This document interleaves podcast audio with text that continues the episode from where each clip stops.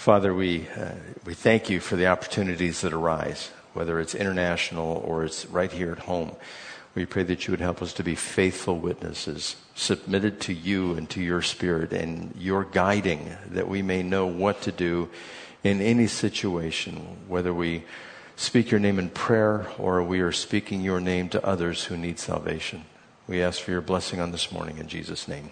Amen. Well, like I said, it was about 35 hours coming back here. Going there is about 22 hours. Uh, on going there, you get a sore bum sitting down for so long. One of the uh, sections of the flight going there is 12 hours from Seattle down to South Korea. And the reason it takes 12 hours is because you're fighting a 200 mile an hour headwind in the jet stream. Coming back, it reduces to nine hours because you're going with the jet stream. And you're sitting the whole time in that little uh, tube in the air, flying along with all the, the rough skies that are there, and, and just coping with that. That's a trial in itself. So and if you ever take a flight like that, you'll know what I'm talking about. Now, when I get all done with describing what took place, the reasons I believe the Lord wants us to do that, it, you may have some questions about international ministry, going elsewhere. And at the end, I'll see if there's any questions or for anybody who's online that's watching, there's a few who are watching online. If they have questions, they can type them in and Daryl will let me know what they are. But so where have I been for the past two weeks? It's been Cambodia, specifically in the city of Phnom Penh. Phnom Penh is a bustling city. It's not like it was back in 2016. I think we went in 2018. Um, a couple of people here have been there. Rudy, you're one of them, right? And Nate, who just did the announcements, he's another one that has been there. But the city has changed. Uh, China has had an influence. They have a Belt and Road program, and they're doing that in South America and in Africa and in Cambodia, Vietnam. What they're doing is they're providing funds for infrastructure for the countries where they will have roads put in, they will build high rises, hotels, things like that and the countries become so indebted, the interest rate is so high that they start making trades. They will say, well, I tell you what, since you can't pay for this, we're going to take over this harbor. And they take the harbor, or we're going to take over your natural resources. So in effect, they conquer these countries and they haven't fired a shot. And that's what they're doing around the world. And when you go to Cambodia, I noticed when we were leaving the other day, uh, it was at night, about 10 o'clock, the hotels in front of the airport were all Chinese. They were all Chinese hotels. So they're having a tremendous influence over there. And some of the regulations that they're imposing, they will eventually stop uh, individuals from sharing their faith or coming in. Missionary activity are greatly restricted, and, and that's the whole goal because they're a godless country. So that's where we have been in, in Phnom Penh. And as I go through this, it has been the case in the past when I show a few pictures, and I think I have about 10 pictures here I'll go through when I've done that, some people feel guilty, like, well, he's showing us those pictures and trying to make us feel guilty because we didn't go or we didn't support that. And that's not my intention at all. Uh, if the Lord calls you to go, great. If He doesn't call you to go, great. Uh, I don't know if you guys remember a man by the name of Keith Green. Keith Green, he had a lot of music back in the late 70s, early 80s. He died in a plane crash and he was real instrumental in my faith, and I listened to him a lot. one of the things that he said was, it's not if God calls you to go, it's if God calls you to stay. And that has influenced me. Uh, I, I, don't believe that I'm supposed to just be one place sharing the gospel or ministering to those. I believe I'm supposed to go international. But that's not the case for everybody. Not everybody can go. And so if there's any tinge of guilt that you haven't been able to go, well, it's not caused by me. It might be caused by the Holy Spirit. And if it's caused by the Holy Spirit, well, you better go. Uh, that's all I can say. So I, I wanted to give you that. Now I'm going to show you some pictures here. Uh, Daryl, first the 1040 window one if you had put that up, it's always been my desire to go to the area of the 1040 window. And that's the area that's highlighted there on the picture. It's the 10th parallel and the 40th parallel. That section of the world, uh, rarely do people hear the gospel. And we learned from going down to Mexico Caravan Ministries and building some homes down there that a person in Mexico has the opportunity to hear the gospel twice a day A person in the United States has the ability to hear the gospel once a day. Somebody in the 1040 window, they'll be lucky if they hear it once every hundred years. And so there's a big mission field over there, and it, it's one of the places that we get to go uh, to share the gospel. Another place would be India. There, they rarely get the gospel. There's a lot of Buddhism, a lot of Hinduism, a lot of Muslim activity in that window, and that's the area that needs the gospel more than anywhere else. And so that is the 1040 window that stretches from West Africa all the way over to Japan. So um, next, just bring up a random picture and we'll look at it. I don't know if you know that guy, but uh, that guy is pulling some teeth right there. Uh, normally, when I go over there, I've been in charge of eyeglasses, reading glasses like these, and giving the people information uh, about what to do for their eyes. Some people that are completely blind show up for the eyeglasses. We as a church purchase 500 sunglasses as well because you may have an issue with the sun beating on your eyes. If you don't wear sunglasses outside, I don't care if your eyes are brown or they're blue, you have a chance to get pterygium, uh, cataracts, um, glaucoma, all these diseases can be exacerbated by the sun. So you're supposed to be wearing eyeglasses. And that's one of the things that we tell them when we go over there and hand these things out. So, uh, this was the first tooth that I pulled, and uh, I was watching, I was assisting in pulling the teeth. And that is a unique thing in Cambodia. Um, I'm going to describe it a little bit. The first time I looked into somebody's mouth that were in some of these remote villages in Cambodia, it wasn't pleasant. Uh, there are some people that have they haven't ever brushed their teeth. I mean, ever. And so when you look in their mouths, it can be quite disturbing. And uh, there was this pastor, his name is Pastor, uh, not Hen, Ren, Pastor Ren.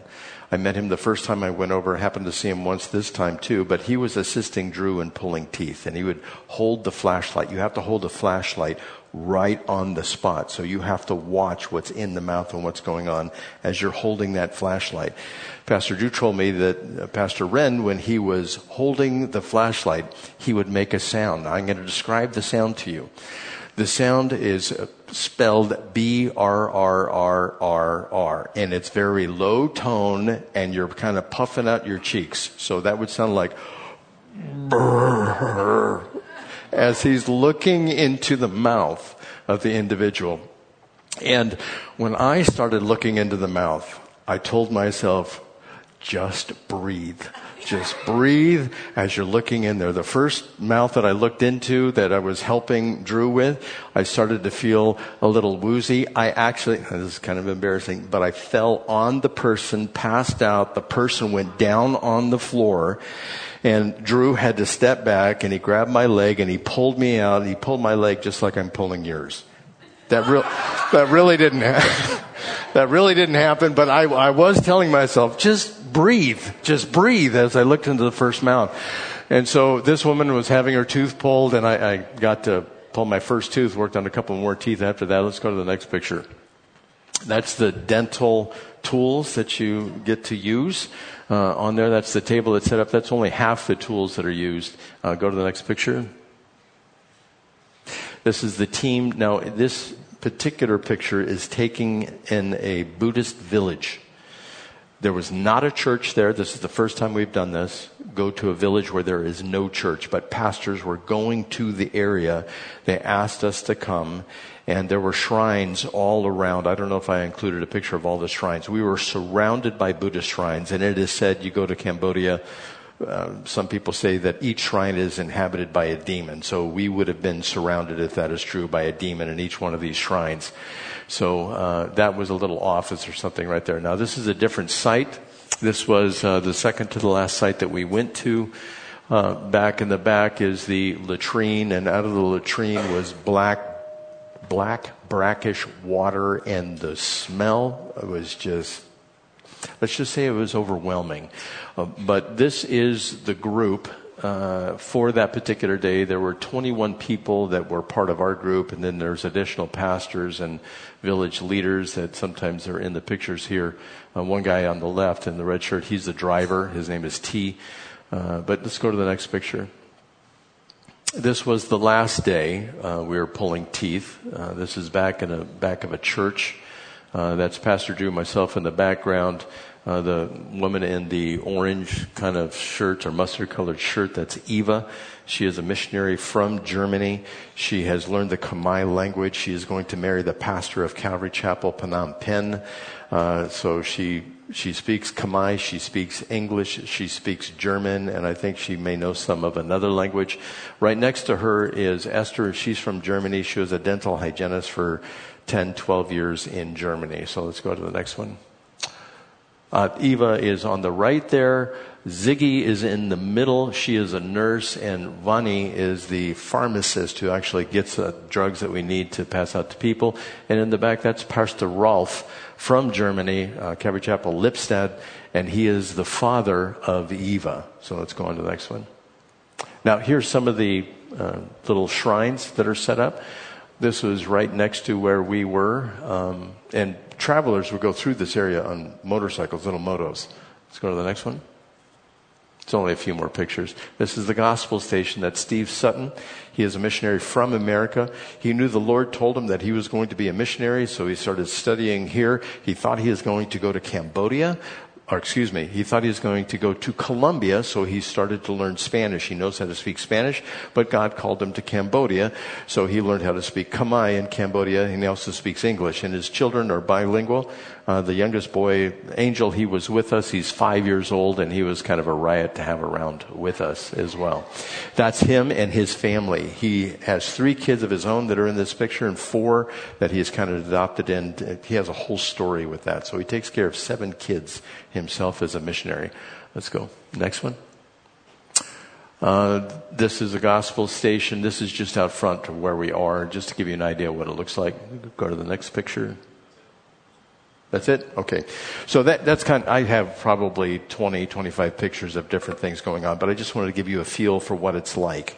Uh, going there. The weather it was not like it is here. Uh, it would be hot. You would be wet and smelly at the end of the day because of just the the humidity that is there. That does wonders for your skin. You puff out like a little seal because the water you just absorb in your body. And one of the things on a trip like this is uh, well, like the, the plane ride, you have to wear flight socks because otherwise you get cankles. You guys know what cankles are? It's the calf and the ankle. You no longer have an ankle that turns into a cankle because it swells because the water retention that's there and your feet get all fat too. And that's one of the things that happen. You retain some of that while you're over there because the humidity is so high. Uh, so that's one of the drawbacks to the trip. Uh, so why did I myself go uh, with others to Phnom Penh? It's, it's, really to conduct these medical gospel missions. There were five Germans, three Australians, three Americans, two missionaries from other countries, one the United States, the other from Germany, and eight Cambodians who worked well. All of us worked well together, and there were occasionally the pastors and the village leaders that would be there uh, assisting as well. And everything without, went on without a hitch. There were really no problems that we experienced this time, and I'm sure that's because of your prayers. Now, some of these people that went, Calvary Chapel Alpine, of course, it was Drew and Gina uh, who were there, and I was considered part of that group. Uh, even though I am Calvary Chapel uh, Lakeside, there were people from Australia, Dr. Joan, who is a medical doctor, retired, Kaz or Karen, and Peter, who is an EMT uh, from Calvary, Calvary Chapter Lippstadt, uh, Pastor Rolf, his wife Regina, uh, Siggy, who is a nurse, Stephanie, who is the sister of Esther, and Esther, who is the dental assistant. And then Phnom Penh, there was Eva and Nun and Lynn and eight others, at least eight or ten others that were from the church there, and of course Stephen Sutton, the missionary, who was our. Now, what was accomplished? Uh, well, we would have the clinics in Phnom Penh, as I've described to you. We would start them out giving them a number, and we have numbers. They're um, laminated, and numbers go from one to a hundred. And when the people show up, we give them a number, and we know approximately how many people have been there because we go through 100 numbers, we know that that day we have seen at least 100 people. Now, the kids don't get numbers, just the adults get numbers. There was a lot of children that came through as well. And so by the time the trip ended, we saw somewhere between 800 and 1,000 uh, people that would go through on these different uh, little clinics that we would have. Uh, as I've said in the past, that is small in comparison to the number of people that we see when we go to Africa. In Africa, in one day, there can be 450 people underneath a banyan tree there that are waiting to be seen, but we usually can't see all of them, and that's a tragedy that we can't. Now, we would travel anywhere from five kilometers to 90 kilometers away. That's anywhere from three miles to 50 miles. Uh, we'd get on the roads. And the stations, as I said, we'd give them numbers and they would take the number. Once they got the number, they would go to triage. We'd find out what's wrong with them. We'd take their blood pressure, take their heart rate, ask them what their most specific thing is that they need attention for, because usually they have multiple issues. And they get a choice of two stations, either the glasses, the medical, or the dental. And they have to pick only two. If we could, we'd let them see all three, but just with the numbers of people, we, we can't do that. And so they go immediately to the gospel station, hear the gospel, then they wait to go to the two stations that they want to go to, and they're wearing numbers around their neck. They're color coded. If it's pink, it's for the eyes. If it's green, it's for the medical. If it's yellow, uh, it is for the teeth, which rhymes with the teeth, the way that they look, and sometimes it's even worse. By the way, the f- first woman that I pulled her tooth, there was more tartar on the tooth than there was a tooth. Uh, and, it's just, it's really uh, difficult to see that. So that's what we would do. And the medications are anything that we have um, medicine for. And we give everybody deworming medicine. I started my deworming medicine because I'm over in country. I started that this morning. Uh, and I will take that for three days. And we give that to everybody, both adults and for children. And uh, going on with this, how many people receive salvation? Now, we changed something this time uh, as opposed to other times when we've gone. Pastor Hung, who was with us before, who suffered a stroke, I don't think he is able to drive any longer. He's reliant on his son. Uh, but we've been working with Stephen, and Stephen gives the gospel in a little bit different manner because Pastor Hung, he would ask the people with a raise of hands, how many people would like to accept Christ? Well, the people are waiting to get stuff. In their mind, are they going to raise their hand? They're, they are. They're going to raise their hand. So Pastor Hung would come back and say, 100% of the people accepted Christ. We know that that's not true, that that doesn't take place like that. So now we just give the gospel and Stephen asked the people, whoever wants to pray to receive salvation, just pray with me out loud. And he would just listen. And he, he could get an idea of how many people were accepting Christ and who wasn't. And even in that little Buddhist village, there were people accepting Christ. And they had never heard about Christ before. And so that was kind of exciting to see that. So, how many people receive Christ? We don't know the exact numbers, but out of 800 to 1,000 people that we see, we know that some are getting saved. And of course, this is implied in Matthew chapter 28, verses 19 and 20, where Jesus gave the Great Commission. He says, Therefore, go and make disciples of all nations, baptizing them in the name of the Father, Son, and the Holy Spirit. And teaching them to obey everything that I have commanded you, and lo, I'm with you always, even to the end of the age. Well, to make disciples, you have to do the work of evangelism. If you don't do the work of evangelism, making disciples, you, they don't know what they're really being a disciple of or who. And so we explain to them Jesus Christ. So it is implied in that particular scripture, it is just our job to sow the seed. Um, I've described what it's like to sow seed before, but even Jesus described how the sower of the seed and the one who gathers the crop can rejoice together in John chapter 4. Uh, verse 36, he says, Even now, the one who reaps draws a wage and harvests a crop up for eternal life, so that the sower and the reaper may be glad together. So we go in and we sow the seed. The pastors from Calvary Chapel Phnom Penh and the related churches that we go to, it's the small churches in the villages that say, yes, we'd like you to come. And so we come to those villages and then that pastor does the follow up and he's the one that really reaps the harvest of the discipleship uh, that is there. And so we're working together. We just do the preliminary work of going in and bringing the people in because they need stuff. And we give them physical things which are only temporary. They don't last forever, but we hope to give them the eternal thing of salvation. So we sow that seed. And we are also supposed to recognize we're to go into all the world. You know, this is Acts chapter 1, verse 8, that we are supposed to go everywhere, not just to our local surrounding area. We're to be a witness for Jesus Christ in Jerusalem and Judea and Samaria and to the uttermost parts of the earth. Cambodia is the uttermost part of the earth. But we're supposed to do that work here as well. Each one of us individually is supposed to be a witness for Christ.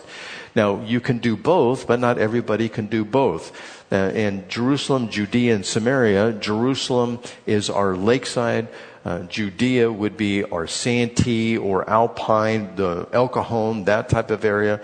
Jerusalem, Judea, Samaria would be anywhere in the state of California or across the United States and then to the uttermost parts. You take a trip and you go somewhere and you minister the gospel. Now, we have gone down to Mexico uh, and we have gone uh, to other countries as well.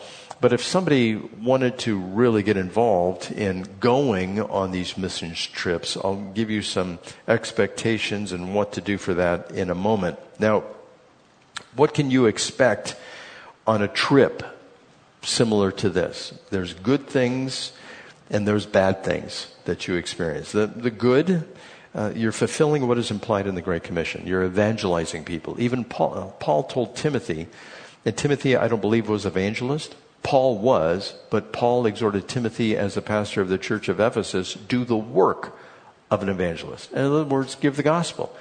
And the gospel is just not, we love you, Jesus loves you, he has a great plan for your life, and that's it. That's, that's not the good news. The good news cannot be preached without the bad news. The bad news is there's no one righteous, no, not one. We are all under a curse. The wages of sin is death. Gift of God is eternal life through Jesus Christ our Lord. If you confess with your mouth Jesus is Lord, you will be saved, and all who call on the name of the Lord will receive the gift of salvation. We have to tell people that. We're all under a curse. And so that's the part of evangelism. That's what it fulfills, is bringing eternal life. We also, the good thing is we re- relieve suffering. Now I'm going to be a little dramatic here in some of my description on pulling teeth. You open up some of these mouths and you look in there. The first thing that is overwhelming is the smell. Uh, I don't know if you've ever smelled somebody's breath that has never brushed their teeth and I mean never. Uh, it is just, you'll never forget uh, what it's like. And then you look at the plaque that covers everything in the mouth. Half the teeth are black. Uh, most of them are worn down to nothing. There is a stub that is there. And people come in and they ask for those stubs to be pulled. But we can't pull all of them in some mouths. Uh, there are some people we pulled up to six teeth or stubs out at one time, and there's still another six or eight that could be pulled out. But we, we try to minister to everybody, and the, the job never ends, basically. But we do what we can, and so we'd ask them, which teeth hurt you the most? And we would remove those teeth. And so that's relieving of suffering. Now, not only that, but when you would give the, the cane, it's not Novocaine, it's another cane that you give them in the shot. And I did that a couple of times the, the areas blanch out. I don't know if you've ever seen that, but when you're shooting into a gum, that particular numbing solution causes the gum to turn white. It blanches out, and that you can tell that it's actually working. And in a lot of the cases, when you would push that in, here's some graphic, it would push out the pus that would be inside the gum. I'm sorry if I'm being a little graphic, but I need to kind of communicate to you uh, what's going on. And, and then you mix with that, everybody has gingivitis, everybody bleeds. You mix that all together, and it's kind of a, um, it's a difficult thing for them and for those who are helping. When I started, like I said, I told myself to breathe. By the end, I was okay. I could hold that flashlight right there. It's like, okay, just deal with it, Bill. You know, don't worry about what's going on. And these people, they're, they're getting some relief Uh, and so that suffering is taken by the wayside, as well as the people that medications. You know, they have worms, they have uh, skin ailments, they have internal problems in their torso, and we try to deal with that. So that's a, a good thing. Then there's the building of international relationships for future ministry. Uh, Pastor Rolf, he goes, You need to come to Germany. And I, okay, we need to go to Germany. And when I come to Lakeside, I stay at your house. And oh yeah, okay, you stay at our house, you know, so you build those relationships. He went to Calvary Chapel San Diego, visited from Germany, and uh, he started a church over in Germany when he came here, but he got some training here and, and, met some people. And so he's been here several times. And the family was just wonderful. And the women he brought over, just wonderful in working with each other and with all the rest of the team. And you gain a new perspective on how the rest of the world lives when you go uh, to these uh, foreign countries like that. Uh, just uh, the poverty uh, it's not like here. There are poor people here that have a car and two televisions and the refrigerator is full and they have full medical care. It's not like that over there. Uh, and as I've said before, Africa is even worse. And it, there's a transformation that takes place if you allow it to take place, where you go from apathy to empathy, where you're able to even sympathize with the people and their plight and they live with pain and suffering every single day. Most of the people over there in these villages, they don't, don't wear shoes. They wear, you know, like the little flip flops and different kinds of shoes like that. And you look at their feet, and they don't have a problem with feet being in shoes for years, you know, where the toes all go together, that type of thing. Their toes are spread out. And they usually work in the mud in the rice fields or in um, uh, the lotus flower ponds. Now they harvest the lotus flower for the flower. It's beautiful flower. And inside of that are seeds, and they harvest the seeds. But it's constantly in brackish water, black water, like sewage water. That's where they grow, and they, f- they filter the water. And they're walking in that all day long. That's what they do. And so then they come in and you see the shoes they're wearing and you see their feet and it's encrusted with mud or dirt and that, that's how they live. And then you, you gain that perspective and it transforms you from apathy to empathy and then the realization that there is darkness all over the world. I think in the United States we become numb to the darkness. One of the things, when you get there, the darkness is overt it's outside everywhere. You see the shrines, you see the idol worship, you see the, the monks, the Buddhist monks that go, uh, I've described this before, they go from store to store or shop to shop or vendor to vendor and they ask for money or they ask for food. In exchange, they will pray for you. If you don't give them anything, it's, I'm going to use a Hawaiian term, it's bad juju. Uh, you, you may have curses or spirits visit you. Every building, every house has a little spirit house. They, they make them in different sizes. They can be as big as the stage or they can be as small as this. And they're on a pedestal and there's offerings made to the spirits of the house. There are rituals. If somebody dies in a house, oh, that's really bad if they die in the house. And there's certain things you have to do to keep the spirit from indwelling the house and having bad things happen to you. And you make these little offerings. Say, oh, I was walking down the street and I saw hundred dollar bills in the dirt and the water in the street in Phnom Penh. And I, I had to stop and I'm looking. That's a hundred dollar bill down. There's several of them. Well, it's fake money. And they take that fake money and they put them in the little shrines so that the spirits are rich and, and then you have the tea and you have the coffee and you have the food and you have little snacks that they place there and you have incense and it's all to appease these spirits that are in the house, the spirits of the ancestors who are there. And it, the superstition, it's right out there in the open. And they worship these false gods. Of course, Buddhism is a godless, uh, religion. You just go to be one with the whole of the universe, so to speak. There is no personal God. But it's right out there in the open. And when you come back to the United States, it's kind of shrouded. You don't really see it, even though it's all around us and it's pervasive. And I could just go down that path for the rest of the message, but I, am not going to do that. And, but you recognize it there. You see how the darkness is just relevant. And then there's a chance that you get to put shoe leather to your faith. This is a good thing. You exercise your faith, your trust, your commitment to Jesus. Uh, there's an increase in your prayer life. We have a devotion. We get up at 5 a.m. We go to devotion at 6 a.m. You eat at 7 a.m. You're in the van by 7.30 or 7.45. You're traveling to the place. You immediately set up. You pray before uh, it begins.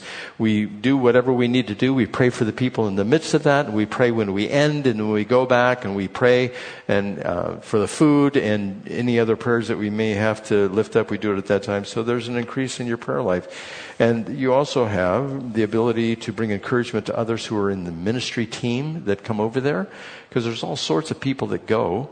Uh, I was asked several questions, uh, like at dinner, about different things, and, and whether it's theology or whether it's practicality and ministry. Uh, and those questions, you have a chance to answer those. And of course, you get to know the other people and you break out your phone and say, these are the pictures of the, my family and this is what we've done before. And it's all good, especially participating from people of other countries, other cultures. And I learned a lot about the German culture, how it's much different and things you can't say and things you shouldn't do in the country there. And I related things in the United States that you can and can't do. And it was just interesting. And the brief worship times that we have in the devotions are just excellent. It's like a small home fellowship. In a room, you might have 20 people there, a guitar, uh, sometimes it's singing a cappella, and it's just, it's wonderful to be in that kind of environment. And this is the frontline ministry opportunity that people have. Here, sometimes we go to church on Sunday and that's it. Or you go to church on Sunday, you go to a study and that's it. And you don't get the chance to be on the front line. Now, the bad things, uh, some of the bad things, you can go on several of these trips and you start comparing them to each other. And you can't do that. Sometimes you have just hundreds and hundreds of people, and then the next time, not so many hundreds. And you think, well, it's not as effective. No, the Lord brings us to where He wants us to minister, reaching specific people, and that's the task. Another downside is you can start to judge those when you come back who don't go. You can start to say, why don't you be a little more committed in your faith, a little more committed to Jesus Christ? Why don't you suffer a little bit more? Why aren't you more committed in your prayer life? Why aren't you praying for people? Why don't you give more money to, you know, there's so many people that are suffering and you're just falling short of the ideal. That's not my job to do that. That's the Holy Spirit's job to do that. And the people that go, especially for the first time, half the crew that went, it was their first time.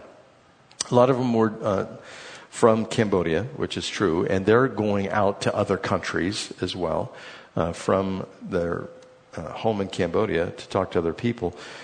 But that's a danger when you come back, and you have to fight against that danger. The person who comes back just need, needs to be an encouragement for people to go that want to go. Encourage them on that. Tell them the pitfalls, what to watch out for. But it's not anybody's job that comes back to put people on a guilt trip. God is not the author of condemnation. There is therefore now no condemnation for those who are in Christ Jesus. And of course, that's referring to salvation, but as well just to any ministry. If somebody is feeling condemned by what is said by somebody else, that is not of God. That is not of Jesus Christ. Uh, another downside is getting sick. this time, no one missed a day because of being sick. And I think that's a first. And I think it's because you guys are praying. And I told you when I left, please pray we don't get sick. Now, we did get sick. I, I got a cold. Pastor Rolf came over and he was honking like a goose, just coughing all the time.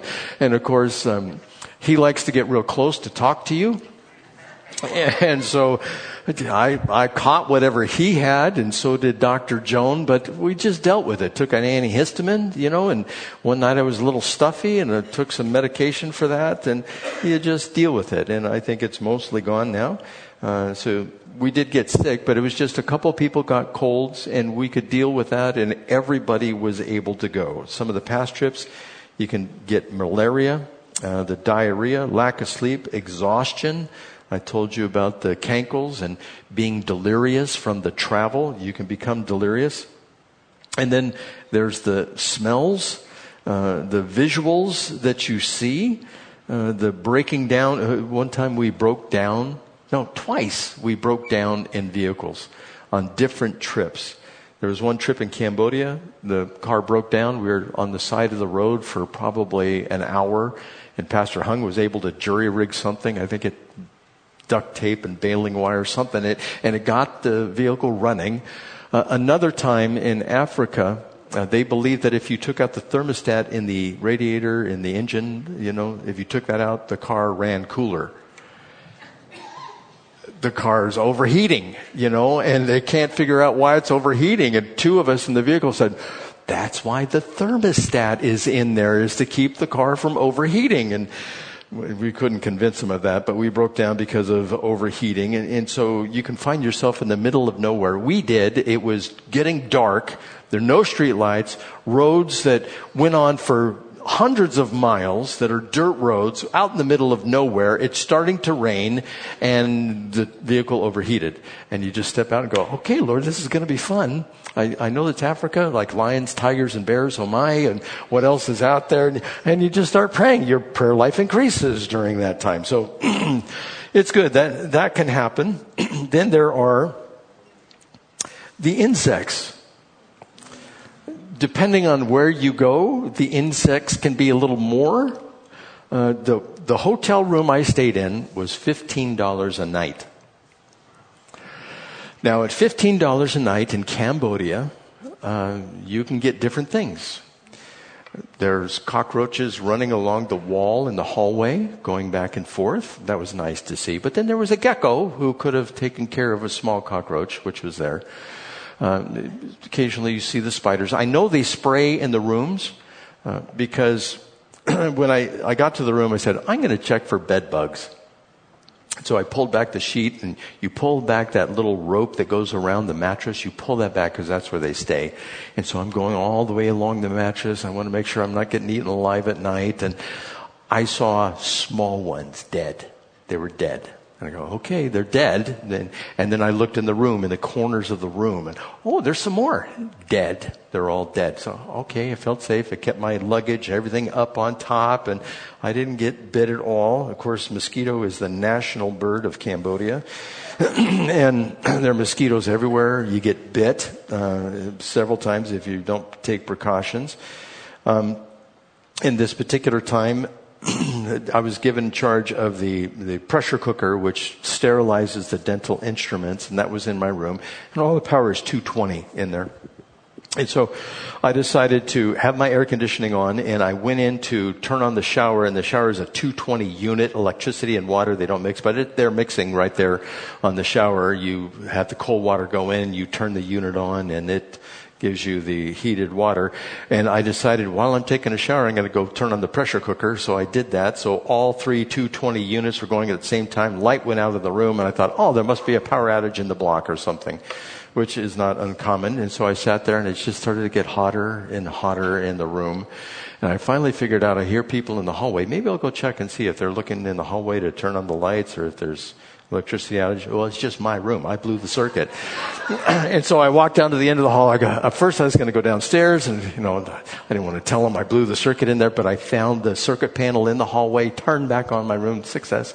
And, and, and so I was able to work with that, but the air conditioning didn't come on. And then two days later, the air conditioning just quit completely and I'm laying there and going, oh, this is like steaming in here. And so I got to transfer to another room, which was nicer and no bed bugs and it was um, um, more pleasant environment the last couple days I was there. So you, you can run into something like that. And, and the fan didn't work in my room, and you can be in Africa, and there is no fan, there is no air conditioning, and it, you just deal with it, uh, type of thing. Uh, you can run across demon possessed people. When I was in Africa, uh, I was um, doing the eyeglasses, sunglasses. There's people waiting to come into a small room and they're waiting in line right at the door to come in. And I'm giving eyeglasses to about three or four people that are there, and this guy in the doorway, all of a sudden, he goes to the ground. And when he's on the ground, his eyes are doing funny things and he's rolling around a little bit and he's pushing things away, pushing people away. I'm trying to figure out what's going on with this guy, and then it just kind of dawned on me. This guy, he's either, and we thought he was having a seizure, but it, uh, the medical professionals were there and they're saying, this is not a seizure. And they described all the types of seizures that you can have, like a grand mal seizure, and they said, no, this is not a grand mal seizure. That's not what this is. And I, would be- I believe it was the reaction of everybody that, that was there that was a believer, and it was some type of demonic activity. I believe he was demonically possessed. And they, the pastors that were there grabbed him, took him out onto the lawn, and he was just, he was, um, uh, arms were flailing erratically, legs, same thing, and they were just keeping him uh, safe for himself out in the middle there. Well, there was another time, this time, that I'll get to in a moment. And so you can run across people who are demon possessed. And there is a sense that you can get of uncertainty. The first time I went to Cambodia, I arrived at probably midnight, and we're driving through the streets, and I'm just looking at everything that's out there. And it, it's just different. And I started getting this sense, almost like fear, like, I am not in Kansas anymore. You know, this, this was different. This, it felt dark, but I couldn't really describe what it was, but there's this uncertainty that, am I in the right place? This, this doesn't feel safe or secure at all. And I remember that sense. Well, this time some of the people from Germany came over and they said that. They said that when they arrived, it, it was just like the spiritual darkness, whatever it was, but they just got this anxiety building up inside. So you can get that when you go to these places. I had it once, and that was in Cambodia. Uh, but when you arrive, you just have to ask the Lord to calm your spirit. You're you're fine. You're going to be okay. And if you're not, well, it's home to glory. Uh, if you're not, but you we're not supposed to worry about that type of thing. So that can happen as well. But we have to have the realization that eternity is at stake, and these problems for a person who is supposed to go will be overcome. You're not going to worry about those things. You're just going to go, look, I have a mission. Christ told me to go to that mission. There may be suffering involved. There may be anxiety involved, but He's the one that's in control. And so uh, these things can be downsides, but they allow you to persevere, so to speak. You get a chance to do that. So what happened on this trip? As I said, no one got sick and missed a day because of illness, and that's unusual. Uh, prayer was offered. Uh, many people, I'm sure, we're praying back here, but we got to pray for hundreds of people and their ailments, and some of them were severe, not as severe as I've seen in the past. And of course, the the numbers that got ministered to you. I already gave you that. The, the insects, they were definitely there. Uh, it wasn't the rainy season, but um, there were still there were still a number of them there. The travel times and ways. Uh, it, it's something that it's not as difficult in Cambodia anymore. Uh, because you go and there are the high rises. There were restaurants that you would not know you're not in the United States. Uh, the last restaurant we ate at was right across from the hotel. The name of the restaurant was the best coffee in Cambodia, something like that. And so we said, okay, we're going to go there. They had a menu. And the meal that I had, it was just, I had this hamburger and it looked like the hamburger in the commercials.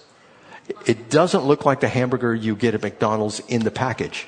And I looked at that, look at this hamburger, you know, and the french fries that, that, were there and the other meals that were there and the shakes that people got and you would not know you're in Cambodia. And then right across, next door to our hotel, there's pig's feet and ribs laying out in the open. It's just right there. It, from one site to the other. And then also next to the restaurant is this little cart, a kiosk that they're fixing meat that it's mystery meat. You have no idea what it is. It's sitting out there. You don't want to eat that stuff and, and rice every day. Wherever you go, they have rice. And, and so all of those things were around us constantly. And they have uh, Starbucks down the street and then there's brown coffee. Brown coffee is even better than Starbucks and they have a little restaurant menu and it's fantastic. You go, wow, it's really come up in the world since the last time we were there. And, and, but you have the squalor right next to the wealth. And it's like that on every single block. Russian market is still the same where you have rotten meat or meat that's been sitting out for hours with the flies all over it. And, you know, you have all of that live fish and crabs and uh, frogs, whatever you wanted to get to eat. And it's all right there for you. And then the amount that you pay uh, over there, the uh, transfer rate from riels to dollars is about 4100 4200 and so you could get your laundry done for two bucks. Uh, you could uh, my hamburger a hamburger like that in a restaurant normally here it'd be 15 you might spend $20 with a tip and a drink something like that. It was $6 uh, to have a you could eat the best food over there for very little. Um, the camaraderie you, you, we went out. And, you know, there's always joking and, um, you, you do little pranks on people. I remember one trip, this woman, Heidi, who was Damaris's, Dr. Damaris from Mexico, her sister, uh, pulled a prank on Drew's son. And that prank was, uh, everybody here, we have to wash our hair with this particular shampoo to get rid of the lice because everybody gets lice over here which is not true at all, but she convinced him. She had the straightest of faces when she was telling him, and I had to pull him to the side and said, she pranked you. You don't have to do that, you know. And, and you have times like that where you're just having fun out there ministering, but then there's the serious conversations about theology, life, and the church and ministry. And, and it's just a mixture, so to speak and of course the, the pulling of the teeth that was interesting and uh, this final little story that I'll deal on deal with here I've got eight minutes Matthew 17, 14 says, When they came to the crowd, a man approached Jesus and knelt before him. Lord, have mercy on my son. He said, He has seizures and suffers greatly. He often falls into the fire and into the water, and I brought him to your disciples, but they could not heal him. So there was something wrong with the son where he'd have these seizures. In the King James, it says he's a lunatic and he's vexed. we were at this one particular place and a woman came and she had one tooth in her head. It was a lower eye tooth. And we ministered to her and she said, can you come and visit my son? He's only right down the road here. And so we agreed and several of us went down. we got to the house. I'm just going to describe it how it unfolded you go to the house, there's an asphalt road, and then right off the road it drops down about one foot to 18 inches, so you have to step down. Then it goes down steep, probably about 10 or 12 feet down this embankment that goes to the front of the house. This house is a, a three story house. Down below is where you'd park any motos or if you had a car, if you could get to it, but you can't any longer get to it because of the drop off from the road because of the rains. You get down there and the whole house is, it's built on maybe four by four or eight by eights that go up and then you have corrugated rusted metal all around the outside and corrugated rusted metal for the roof you, they opened up the bottom section where you go in, there would be dirt with water and old clothes would be in that and the smell of sewage is in that and the house on the inside is open. It's like a three level. You have the bottom area where nothing could survive, nothing could live, especially the stench which is there. Then over to the, my, your left hand side, my right hand side was this door that was about three feet high. And the door was open and inside you saw what acted like a mosquito net was just a thin piece of cloth. And there was a young man who came to the door that was right there. and this young man, he pulled down the mosquito net and all that was on the inside, I was able to stand up. There was only room for two of us. Stood up on that area, and it's a wood floor that's there. And this wood floor goes all the way back, and that's uh, three sections. This one goes all the way back. The center section where you could park your motos. Then it went up to another level that was on the inside, and it was a wood floor, and there was just a mattress on the wood floor. Two elderly people were up there, and as we went to the door where the young man was, he was 20 years old at age 17. He had cholera and it affected his mind. And the mom said that he would go around the house and he would take the post in hand and he would beat his head against it to where he started to become bloody. And he would become violent running through the house, through the lower section that was like sewage. And they were keeping him on this mattress and his leg was, had an actual chain with a lock on it. And it was around his leg. And he was standing there when I stepped up he walked away from me. He, his back was to me. He turned around like this, and all he had on was a pair of shorts besides this chain and this lock.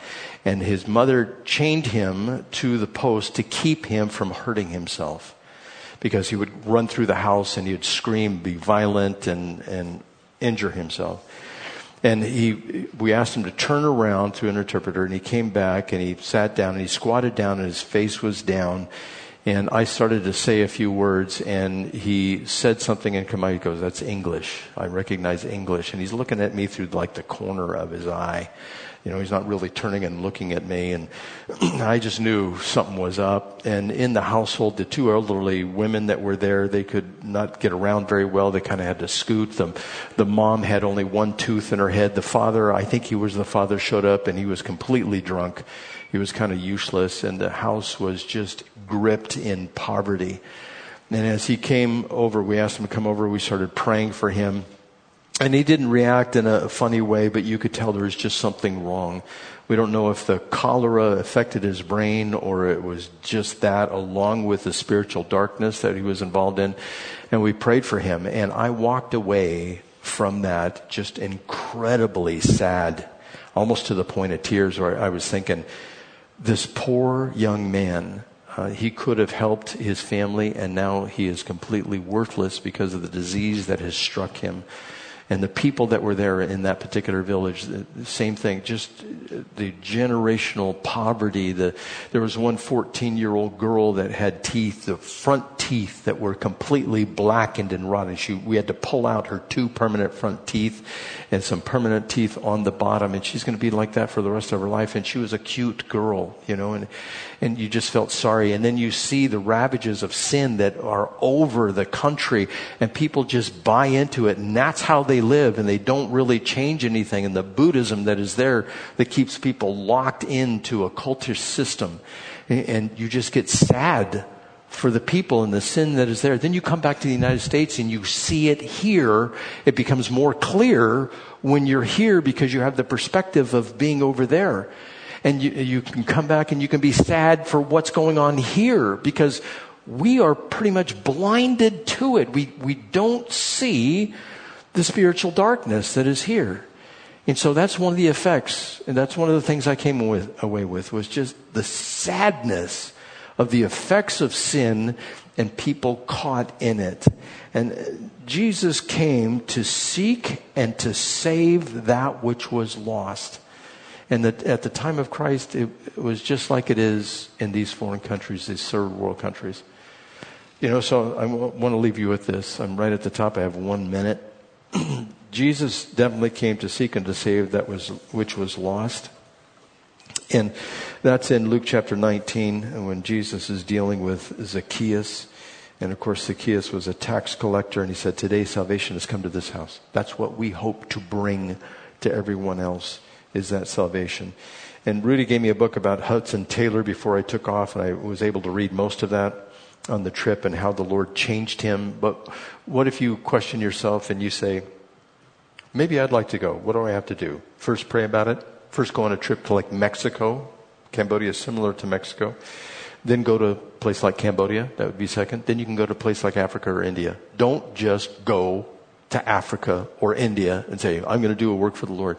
You have to be prepared to do that. Now, I know that we're at the top of the hour, but I wanted to make sure you had a chance to ask any questions, and whether online do you guys have any questions about a trip like this? Is there anything that is, well, what, what did you do about this or what did you do about that? And you may not have any questions at all, but I, I wanted to see if you have any questions. Anybody have a question? Yes, Sarah.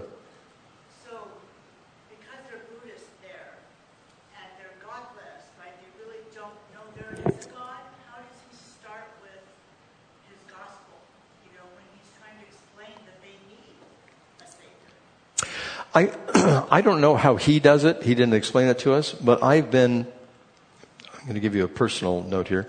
I was on a ski trip and I got on a ski lift with a Buddhist. Captive audience. He's not going to go anywhere. And so I, I started talking to him. I said, Do you go to church? He goes, Oh, no, I'm a Buddhist. I said, You're a Buddhist? He goes, Yes, our religions are very similar. I said, Really? and so I told him about Jesus Christ and salvation. I just went straight to the gospel, you know, what it is. I talk about Jesus, how he came to earth. I, I don't think it's a time where you give an apologetic for the Christian faith as opposed to the Buddhist. You just give the gospel. Would you like to go to heaven? And if they say, well, I think we're similar. No, we're not similar. And Jesus said he's the only way. He's the way, the truth, and the life. No one comes to the Father but by him. So that's what I would do. I don't know what Stephen does, but he, he condensed down his message to the people, which are mostly Buddhists, and he's been doing it for years over there. So that's what I think he would do. Any other questions? Was there any online? Okay. Um, one final thing. All of us, I think, if we go on a trip or we're witnessing, you have to be prepared. First thing you have to be prepared for is sacrifice. You have to be willing to sacrifice of your own money, your own time, your own relationships that you have. You have to be willing to just walk away from those, whether it's long time or short time. The people that are missionaries there did that. They walked away from everything that they knew and now they're in a foreign country and they've learned the language. So prepare to sacrifice. Second, prepare to be humbled. Humility is the fear of the Lord. When you go to a place like this, you can be humbled by the circumstances in which you must live and the circumstances in which others live. And it brings a sense of humility. And so you want to try to cultivate that. You want to be prepared to divest yourself of pride, whatever you think you are, or whatever you think you might be, or the skills you think you have. When you go to a place like that, you don't have any of that. It's just different. It's not here. And then, if necessary, you need to be prepared to suffer. That's what Christ calls us to do. In, in Philippians chapter 1, he says, You have been given the privilege to suffer for his name. And so you put all those things together, and if you say, I'd like to go on a trip like that, okay, just be prepared. Be prepared to suffer. Be prepared to sacrifice, to be humble, to divest yourself of all pride. If I left you with anything, I would leave you with that. And of course, keep praying. The man's name, the young man's name, it sounds like it's not spelled like this, but it sounds like hung low. And low is pronounced or spelled L O T but it is, it's pronounced low. So just be praying for Hung low. I've been praying for him every day.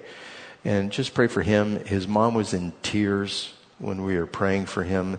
And he's just not right. There were other things that went on, but he's just not right. And the Lord can heal him. So let's pray. Father, we, we thank you for the opportunities. Uh, uh, we who are here in this church, Calvary Chapel Lakeside, you have provided the funds and the wherewithal to go several times to Cambodia and abroad to Africa and Mexico. It has been a blessing to us, Lord, that you consider us worthy uh, to be able to participate. We know that this privilege should not be taken lightly, and we are reverent in fear of you and the awe of your power of being able to transform individuals across the continents. We'd ask that you'd give us more opportunities that you would give us more words of wisdom, that you would increase our faith and increase our knowledge of your word, that we might be more effective for your kingdom. In Jesus' name. And the church said, please stand.